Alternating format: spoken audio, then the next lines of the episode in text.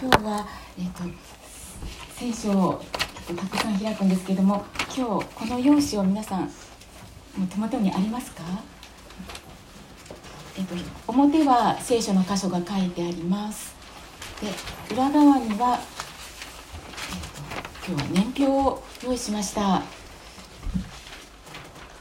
聖書の最初のところから今に至るまでの今日の開く箇所の関するところを記してあります。ではそれを見ていただきながら今日は始めたいと思います。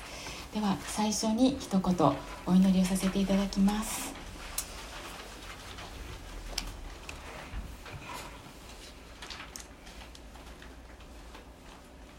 愛する天のお父様あなたの尊い皆を賛美します。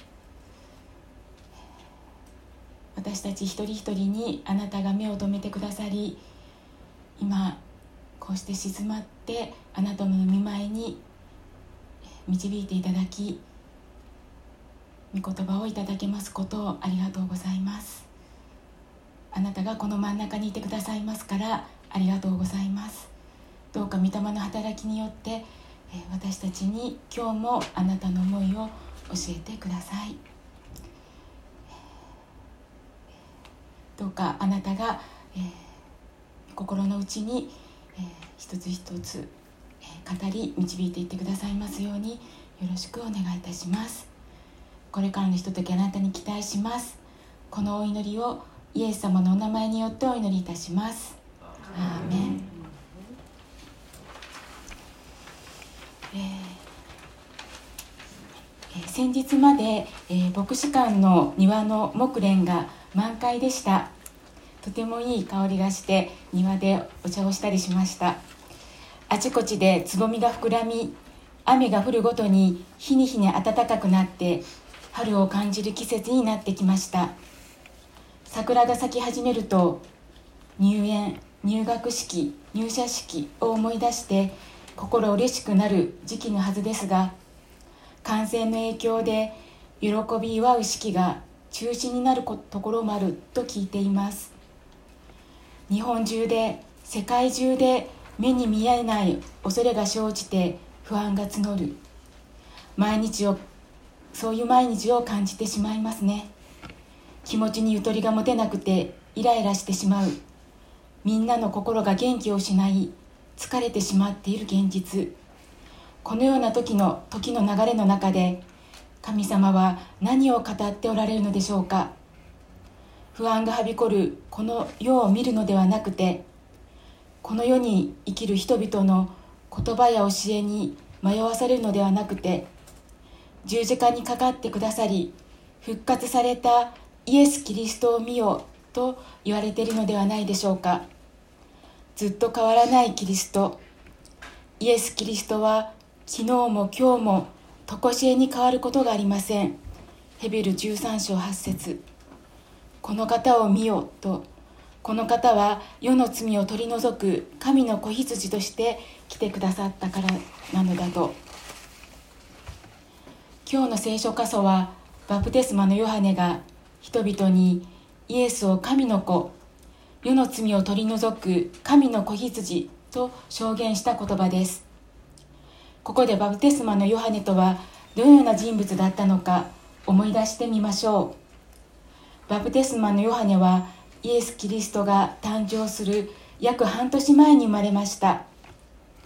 妻子ザカリアと彼の妻も妻子の家系でアロンの子孫で名をエリザベツと言いました。すでに年を取っていて彼らには子がありませんでした。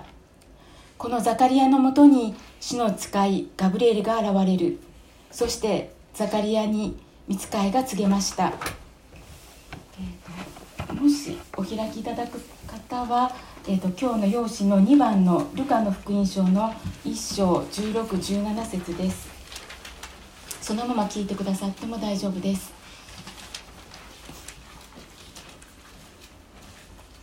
ルカの福音書1章1617節。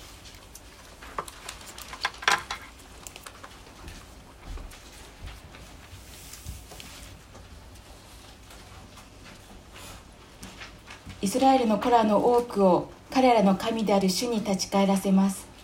彼らはあ彼はエリアの霊と力で主に先立って歩みます。父たちの心を子供たちに向けさせ不従順な者たちを義人の思いに立ち返らせて主のために整えた民を用意します。これから生まれてくる子は神である主の前に立ち返らせると言われました。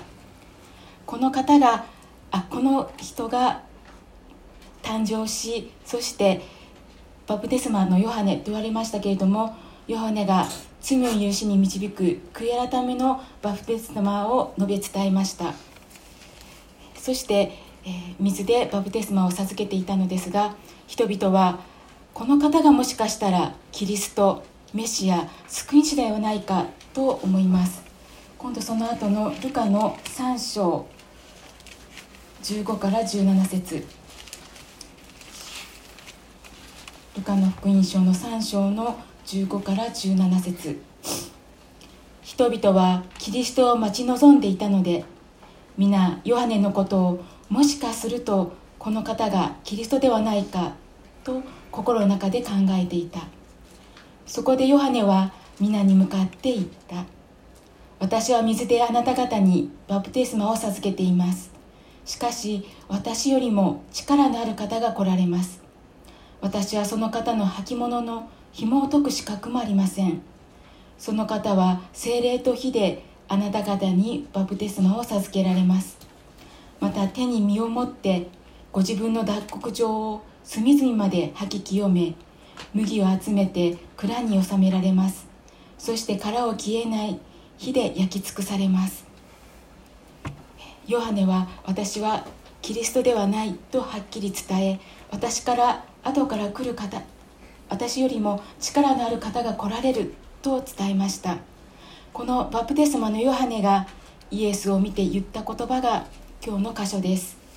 ではまたヨハネに戻っていただいてヨハネの1章29節。今日お開きいただいているヨハネの1章29節。その翌日ヨハネは自分の方にイエスが来られるのを見ていった。見よ世の罪を取り除く神の子羊。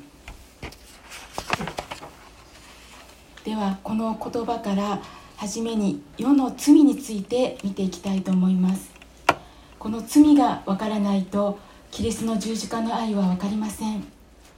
罪をのろの取り除くために捧げられた子羊としてキリストは来られたからです。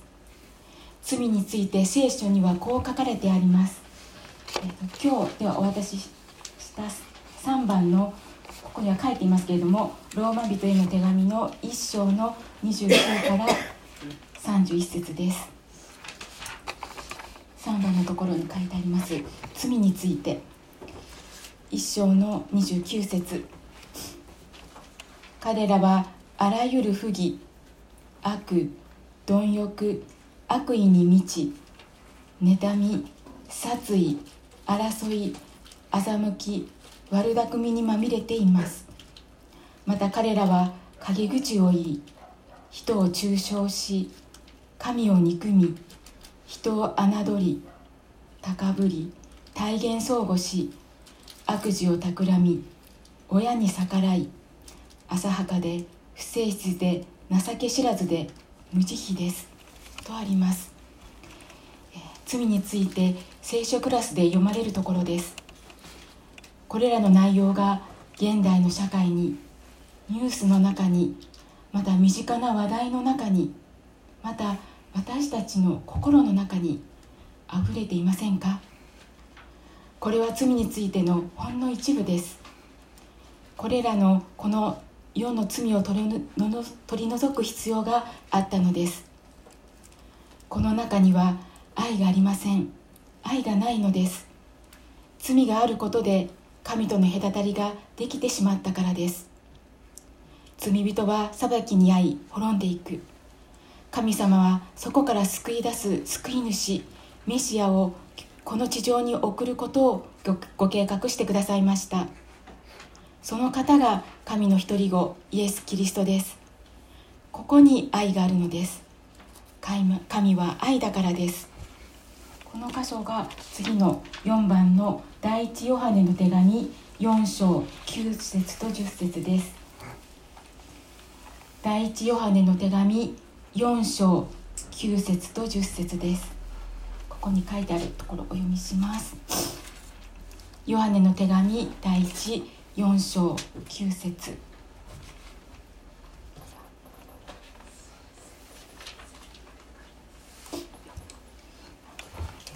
よ用紙の4番です。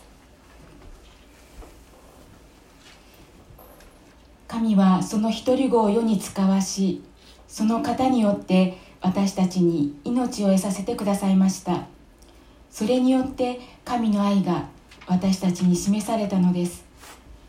私たちが神を愛したのではなく神が私たちを愛し私たちの罪のためになだめの捧げ物としての御子を使わされました。ここに愛があるのです。神様は私たちの罪のためになだめの捧げ物としての御子を使わせてくださった。ここに愛がある。神様の愛の御業の中でこの世界は創造されました。神の愛が私たちに示されるためでした。聖書の初め創世紀一章一節にはこう書かれてあります。また今度この用紙の今度裏側の年表の一番初めのところです。そうあの聖書の一番初めの箇所です。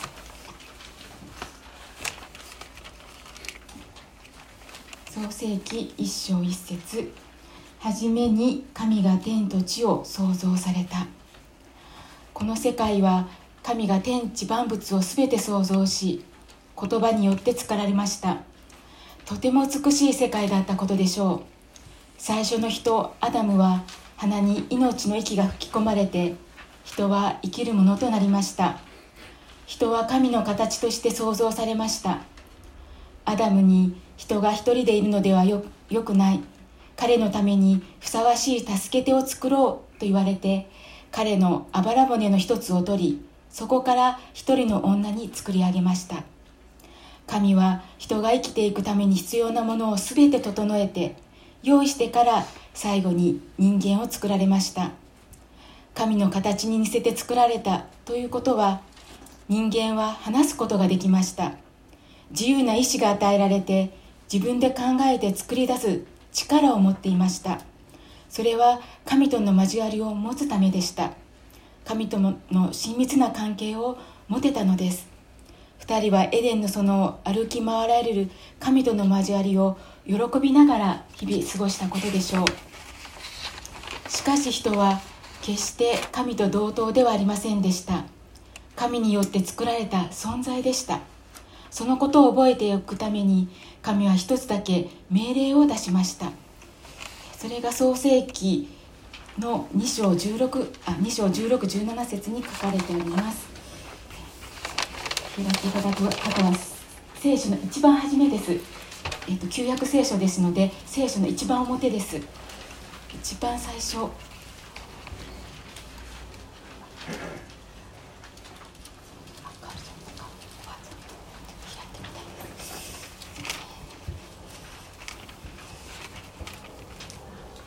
創世記一番最初ですね。今日はあちこち開いてしまいますが創世記の1章あ2章の1617節です。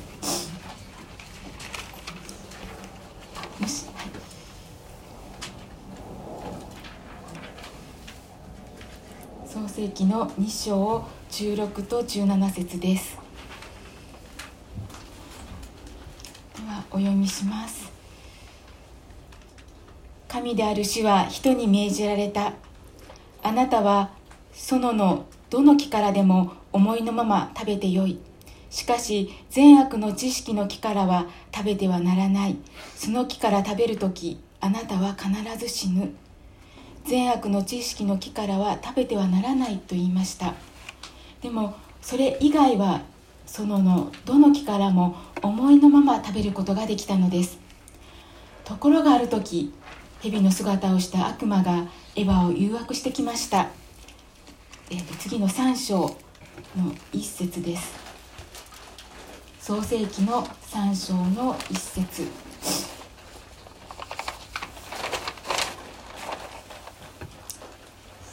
創世記の3章一節。さて蛇は神である主が作られた野の生き物のうちで他のどれよりも賢かった。蛇は女に言った。園の木のどれからも食べてはならないと神は本当に言われたのですか？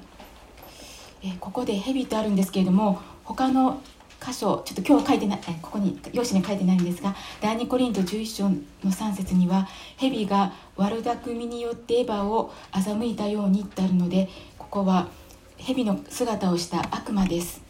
でがエヴァに、えこあの言ってきました。蛇の姿をした悪魔はいきなりエヴァに「善悪の知識の木の実美味しそうだね。食べてはいけないと言われたかもしれないけど食べてみたら？とは言わなかったんです。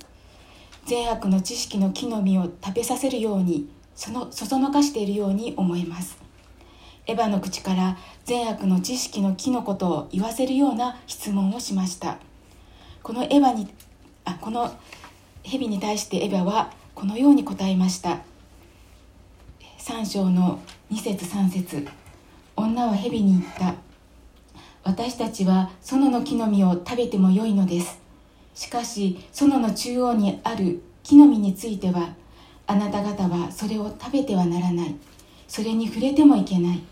あなた方が死ぬといけないからだと神は仰せられました。と答えました。エヴァは食べてはならない。その木から食べる時あなたは必ず死ぬと言われた神の命令にさらにそれに触れてもいけないと自分の考えで付け加えたのです。ヤコブの手紙1章の1415節にこのような御言葉があります。これはまた今日の用紙の6番です。ヤコブの手紙の1章1415節。人が誘惑に遭うのはそれぞれ自分の欲に惹かれ誘われるからです。そして欲がはらんで罪を生み罪が熟して死を生みます。とあります。もしかしたらエヴァは善悪の知識の木のそばにいて眺めていたかもしれません。食べてはいけないと言われたけれど食べてみたいという欲が起こりその心を悪魔に悟られてその隙を狙われて誘惑されたのかもしれません。すると蛇は女に答えます。創世記の3章の4と5節。すると蛇は女に言った。あなた方は決して死にません。それを食べるその時目が開かれてあなた方が神のようになって善悪を知るものとなることを神は知っているのです。と言いました。そこで女が見るとあ6節の最初の方ですけれどもその木は食べるのに良さそうで目に親しくまたその木は賢くしてくれそうで好ましかったとあります。女エヴァは神様の命じられた言葉よりも蛇の形をとった悪魔のささやきに心を奪われああ食べても死なないんだ。目が開かれて仮面のようになれるの善悪を知るようになるってどういうことだろう？エヴァの心に欲欲がはらみとうとう女はその善悪の知識の実を取って食べてしまいました。共にいた夫にも与えたので夫も食べたとあります。その6章の続きですけれどもそれで女はその実を取って食べ共にいた夫にも与えたので夫も食べたとあります。なんとエヴァの隣には夫アダムもいたのです。ということはこのやり取りを聞いていたはずです。アダムは妻がその身を取ろうとしてしまう時に止めなかったのです。もしたもしかしたらアダムも欲がはらみ取って食べてみたかった。でも自分の手で取って食べることはしなかった。けれど妻エヴァの手から取った実を受け取り食べたのでした。神の言葉よりも悪魔の言葉に従ってしまった2人は自分たちが裸であることを知り自分たちの腰の覆いを作りました。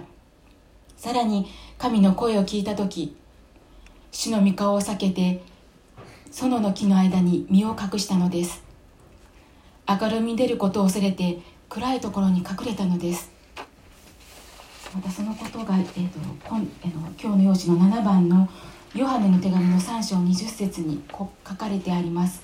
ヨハネの手紙3章20節。悪を行う者は皆光を憎みその行いが明るみ出されることを恐れて光の方に来ない。明るみ出ることを恐れて暗いところに隠れた。神の見舞いに出れなくなったのです。2人は神の見舞いに出れないようなことをしてしまったと分かっていたのです。この時から神と人との間にお互いに行き来できない隔たりができてしまったのです。罪を犯してしまったからです。アダムとエヴァに対してあなたは何ということをしてしまったのかと思われるでしょうか。いや自分も欲がはらみ誘惑に負けて罪を犯してしまっただろうかと考えるでしょうか。事実人間は日々どれほどの欲がはらみ誘惑にまみれて負けて罪を犯し続けていることでしょう。私自身も情けないぐらいに自分の中の罪の汚さにおじけづいてしまいます。これらのこの世の罪を取り除くことのできる神の子羊としてイエス・キリストが来てくださったというところをさらに見ていきたいと思います。では次に神の子羊について見ていきたいと思います。そのことが、えーと、また用紙の8番ですけれども第一ペテロの手紙1章19節。第一ペテロの手紙1章19節。傷もなく汚れも汚れもない子羊のようなキリストの尊い地に寄ったのです。さりもう一箇所第一コリント人への手紙5章7節。第一コリント人への手紙5章7節。私たちの杉越の子羊キリストはすでにほふられたのです。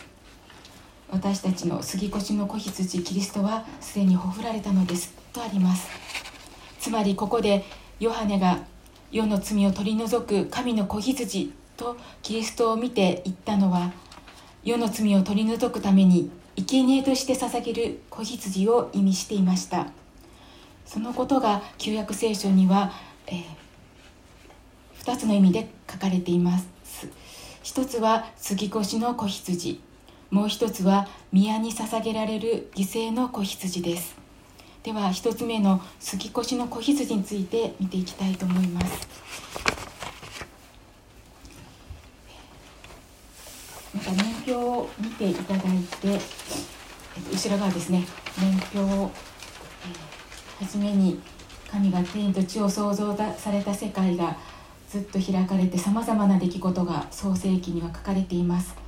そして、えー、約 BC1500 年頃出エジプト記の出来事が起こってきます。その出来事のところを今日は、えーと、さらに見ていきたいと思いますが旧約の出エジプト記にはイスラエルの民が奴隷として虐げられていたエジプトを出るエジプトを脱出する時のことが書かれています。ですので出エジプト記と言います。エジプトを出るために使わされた指導者はモーセでした。モーセの兄はレビ人のアロンです。モーセは口下手だったために神に私は言葉の人ではありません。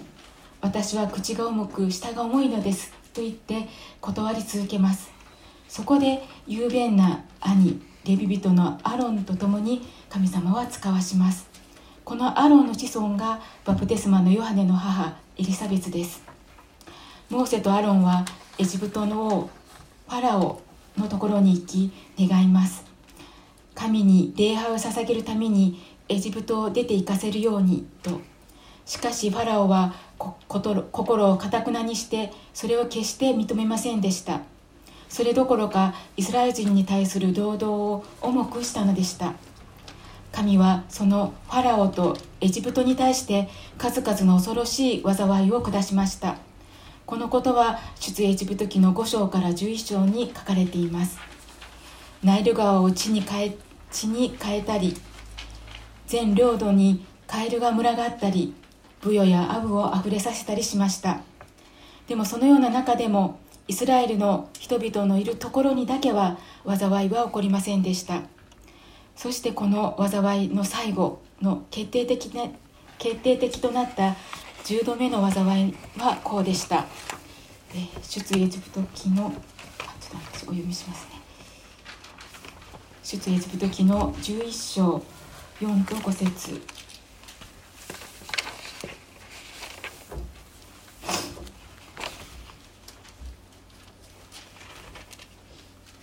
出エジプト記の11章の4と5節。モーセは言った。主はこう言われます。真夜中頃私はエジプトの中に出ていく。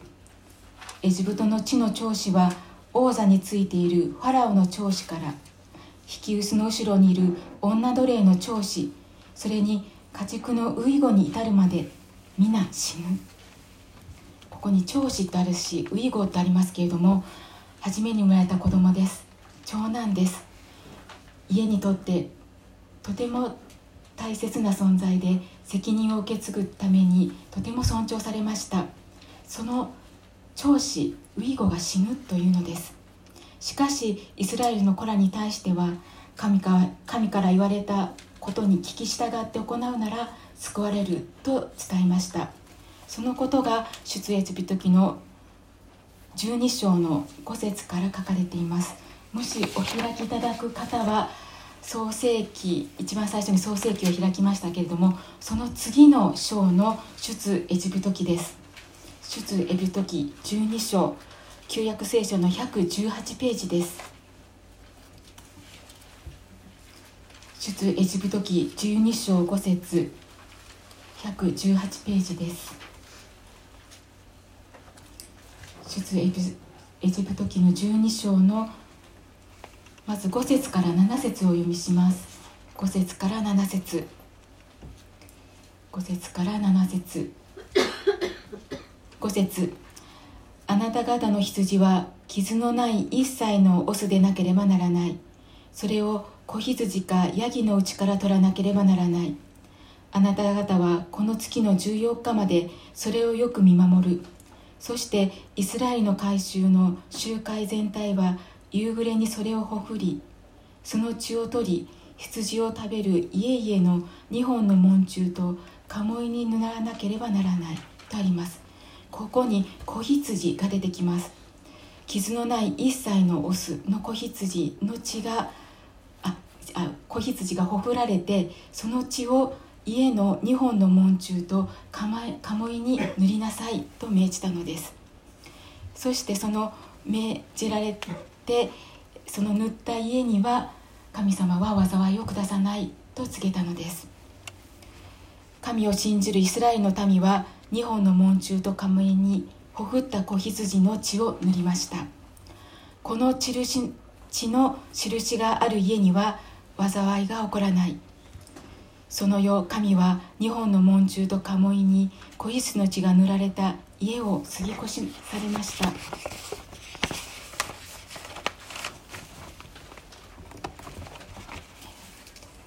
それが12章遂行されました。それが12章の今度は29と30節に書かれているところを読みします。12章の29と30節。真夜中になった時主はエジプトの地のすべての長子を王座についているファラオの長子から地の長子を王座についているファラオの長子から力にいるホロの長子に至るまでまた家畜の湯までも皆撃たれた。その夜ファラオは彼の全家臣またエジプト人のすべてと共に起き上がった。そしてエジプトには激しく泣き叫ぶ声が起こった。それは死者のない家がなかったからである。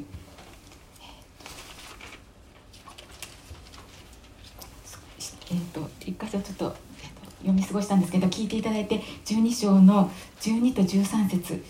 12章の12と13節。その夜私はエジプトの地を巡り人から家畜に至るまでエジプトの地のすべての長子をしまたエジプトのすべての神々に裁きを下す。私は主である。その地はあなた方がいる家の上であなた方のために印となる。私はその血を見てあなた方のところを過ぎ越す。私がいるエジプトの地を打つ時滅す滅ぼす者の災いはあなた方には起こらない、あなた方のところを過ぎ越すと言われて言われました。そして血がつけられていなかった家の長子は全て死にでも血がつけられていた家の長子は全て、え死ななかった。そこを過ぎ越したということが、え、その後杉越の祭りとして言われるようになります。つまり神はエジプトにいたイスラエルの子らの子羊の血が塗られた家を過ぎ越してイスラエルの長子の命には手を下さなかった。このことを後々覚えていくために杉越の祭りが行われるようになったのです。バプテスマのヨハネがキリストに出会った時も杉越の祭りは行われていました。命が助かるために子羊の命をほほったのです。杉越の子羊として語られています。では次に宮に捧げられる犠牲の子羊についてです。宮に捧げられる犠牲の子羊。エジプトあ、えーと、イスラエルの旅がエジプトを出た後荒野をさまようんですけれどもその時に民に対して神が人々に命じたことは一人一人の罪に対して罪を犯すごとに動物の命を生贄として捧げることでした。というのも罪を犯したことに対しての規範がなかったからです。行動や判断の基準がなかったのです。人間は神に似せて作られたので良心がありました。それで神様の基準を伝えたのが良心を明確にした言葉立法でした。またモーセを通して伝えたのが10回です。さらにデビ記にはこのことが事細かに書かれています。今日は全部お開きしませんけれども一部お読みするとあ聞いていただいていいんですけれどもえっ、ー、とレビ記の3章78節。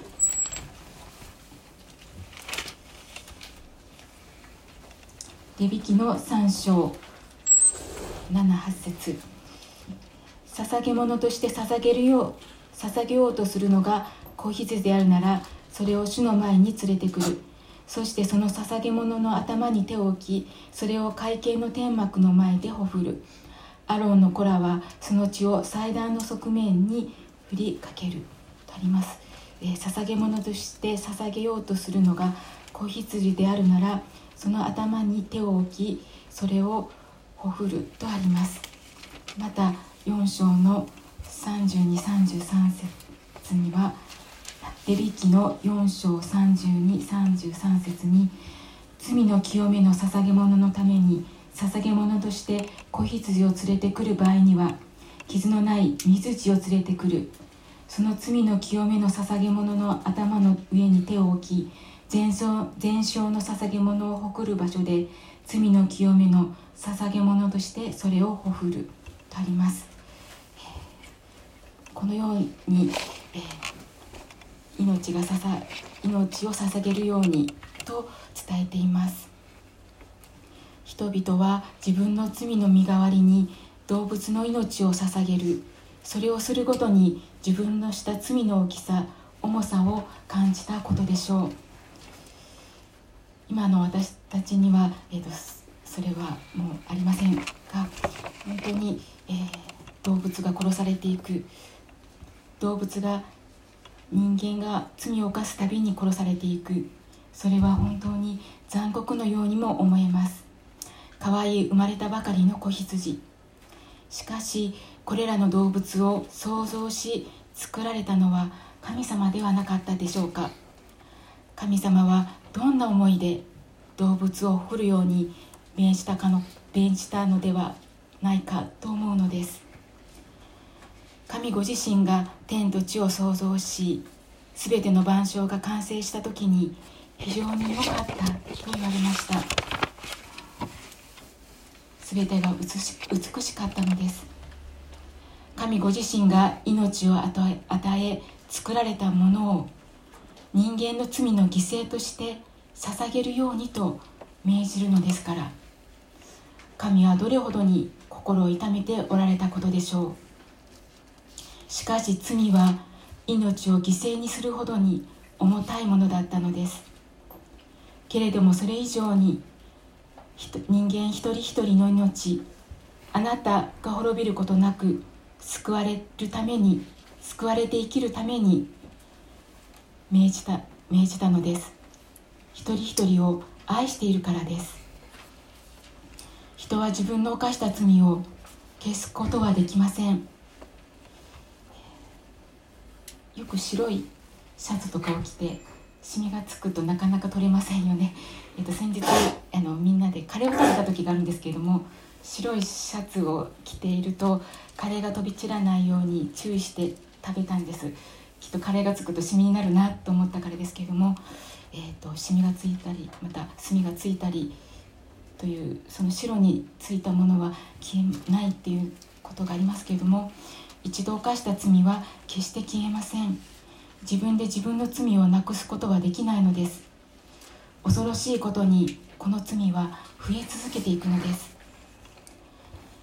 神の裁きが吸い越すために子羊の血が塗られたこと。罪の身代わりに捧げられた子羊の命。このほぐられた子羊のようにイエス様はご自身イエス様ご自身がほふり場に開かれていく羊の姿として予言されていたのです。このことがイザヤ書の53章に書かれています。メシア救い主が来てその救い主が私たちの罪を負って苦しめられると予言されています。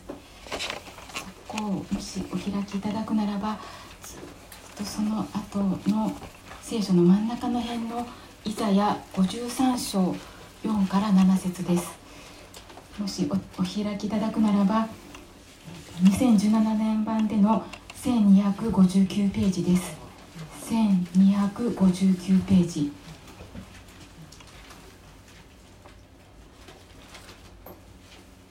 1259ページのイザヤ書の53章の4から7節です。イザヤ書53章の4節から7節です。イザヤ書53章4節から。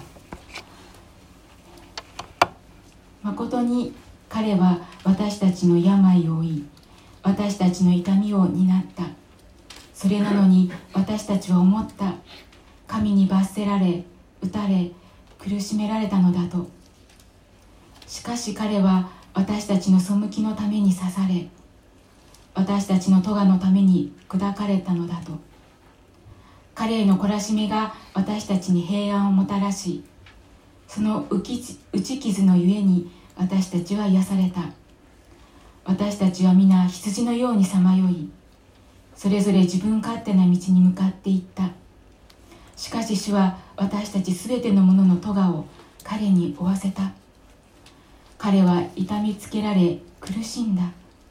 だが口を開かない。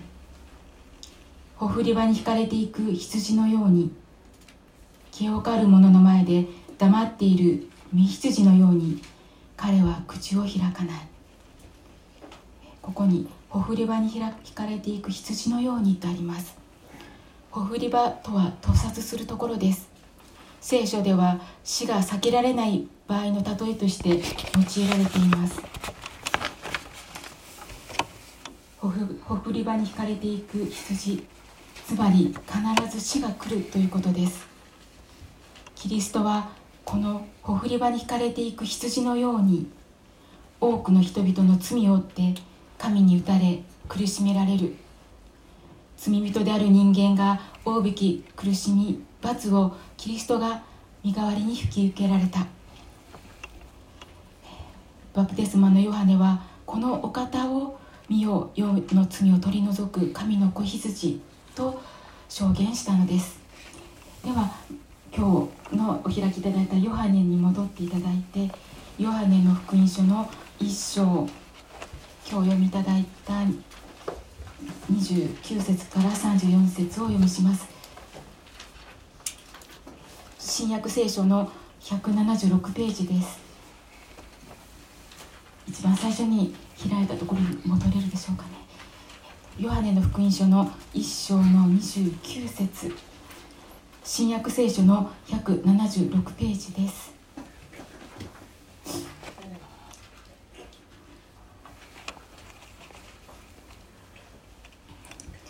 ヨハネの福音書の1章の29節から今日読みいただいたところをお読みします。29節。その翌日ヨハネは自分の方にイエスが来られるのを見て言った「見よ世の罪を取り除く神の子羊」私の後に一人の人が来られます。その方は私に勝る方です。私より先におられたからです。と私が言ったのはこの方のことです。私自身もこの方を知りませんでした。しかし私が来て水でバプテスマを授けているのはこの方がイスラエルに明らかにされるためです。そしてヨハネはこのように証しした。御霊が鳩のように天から下ってこの方の上にとどまるのを私は見ました。私自身もこの方を知りませんでした。しかし水でバプテスマを授けるようにと私を使わした方。この使わした方が天地全てを作られた神様です。イエス・キリストを使わされた方です。この方が私に言われました。御霊がある人の上に下ってその上にとどまるのをあなたが見たらその人こそ精霊によってバプテスマを授けるものである。私はそれを見ました。それでこの方が神の子であると証ししているのです。この方をが神の子だと証言しました。バプテスマのヨハネは救い主が神の子が来られたことを証ししました。その方は世の罪を取り除くための子羊として来られたのだと。この当時も杉越の祭りのために子羊の血が流されていた。宮では罪の身代わりとしての動物子羊がほふられて血が流されていた。繰り返し繰り返し罪のための生贄が捧げられていた。そこに罪のない汚れもない傷のない人間が生贄として捧げられたら完全な贖いが成し遂げられると。神の子であるイエス・キリストは完全に人間として生まれ成長しその生きた体を人間の罪の身代わりとして傷もなく汚れもない生贄の生贄の子羊としてほふられたのです。このことがヘブル人への手紙の今度は10章に書かれています。今度は新約聖書の後ろの方ですけれどももしお開きいただくならばヘブル人への手紙の10章11からです。新約聖書の449ページです。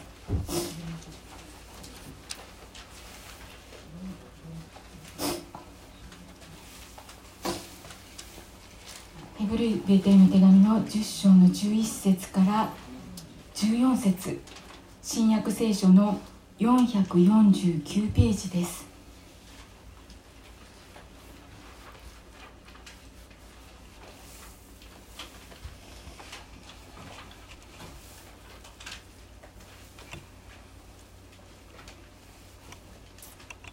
ヘブル人への手紙の10章の11節から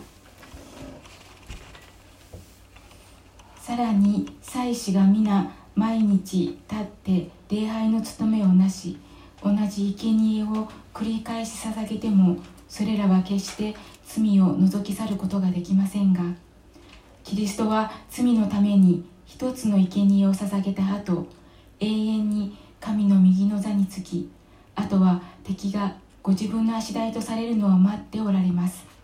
なぜならキリストは聖なるものとされる人々を一つの捧げ物によって永遠に完成されたからです。あります。傷のないキリストが罪のために一つの生贄として捧げられて完成する。永遠に完成されたとあります。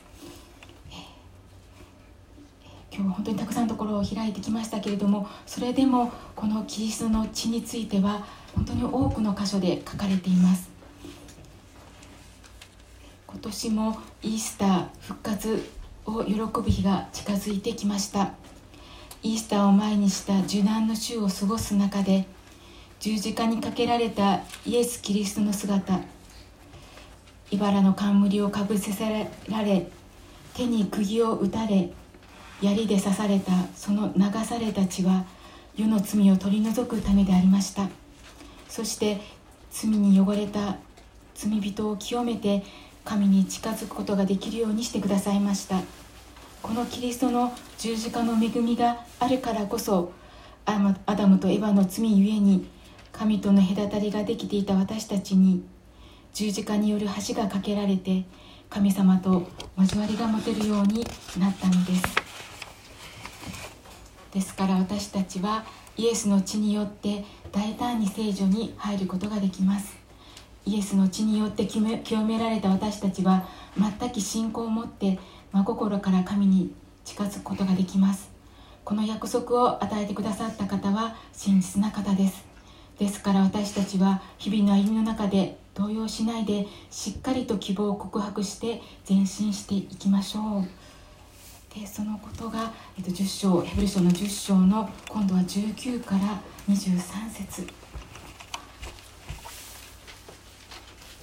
ヘ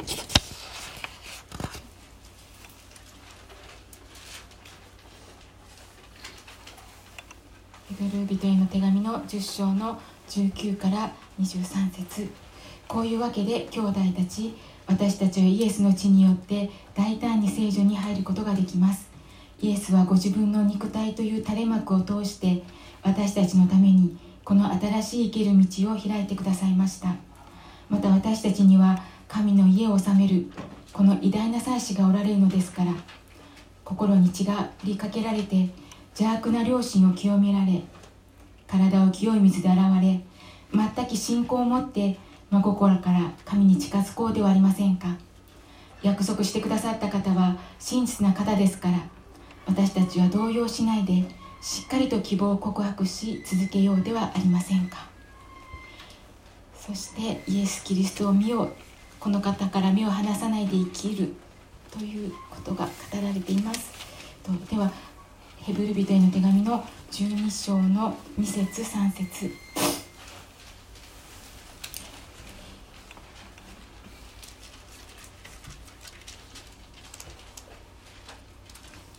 最後の言葉です。ヘブル人への手紙の12章の2節と3節。ではここはご一緒にお読みしましょう。ヘブル人の手紙の12章の2節と3節。3はい。信仰の創始者であり完成者であるイエスから目を離さないでいなさい。この方はご自分の前に置かれた喜びのために恥ずかしめをものともせずに十字架を忍び神の御座の地に着座されたのです。あなた方は罪人たちのご自分に対するこのような反抗を耐え忍ばれた方のことを考えなさい。あなた方の心が元気を失い疲れ果ててしまわないようにするためです。あなたが神の子羊であるイエス・キリストを見て生きるならどんな環境であっても元気を失うことはない。疲れ果ててしまうことはない。愛なる神様とつながっているのですから世の罪を取り除く神の子羊であるキリストがすでに来てくださって私たちと共にいてくださるのですから。ではお祈りさせていただきます。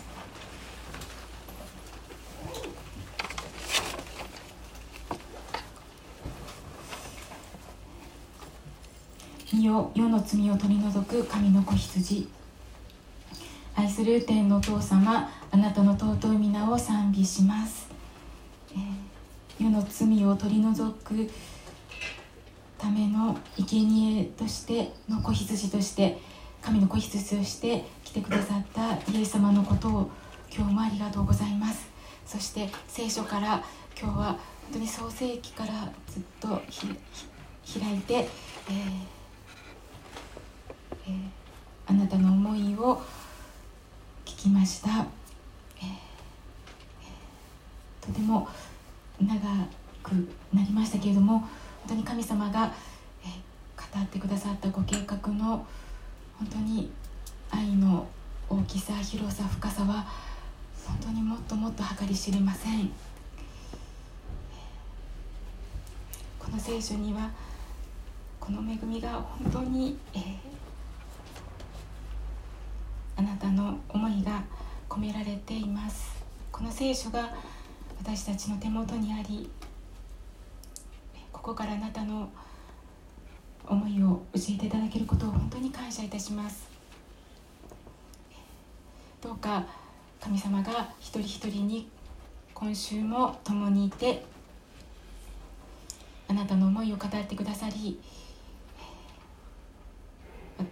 えー、本当にほふられた子羊があることですでにほぐられたことで私たちは神様にこうして祈ることができ何でもあなたに、えー、お伝えして神の子供として生きていくことができます。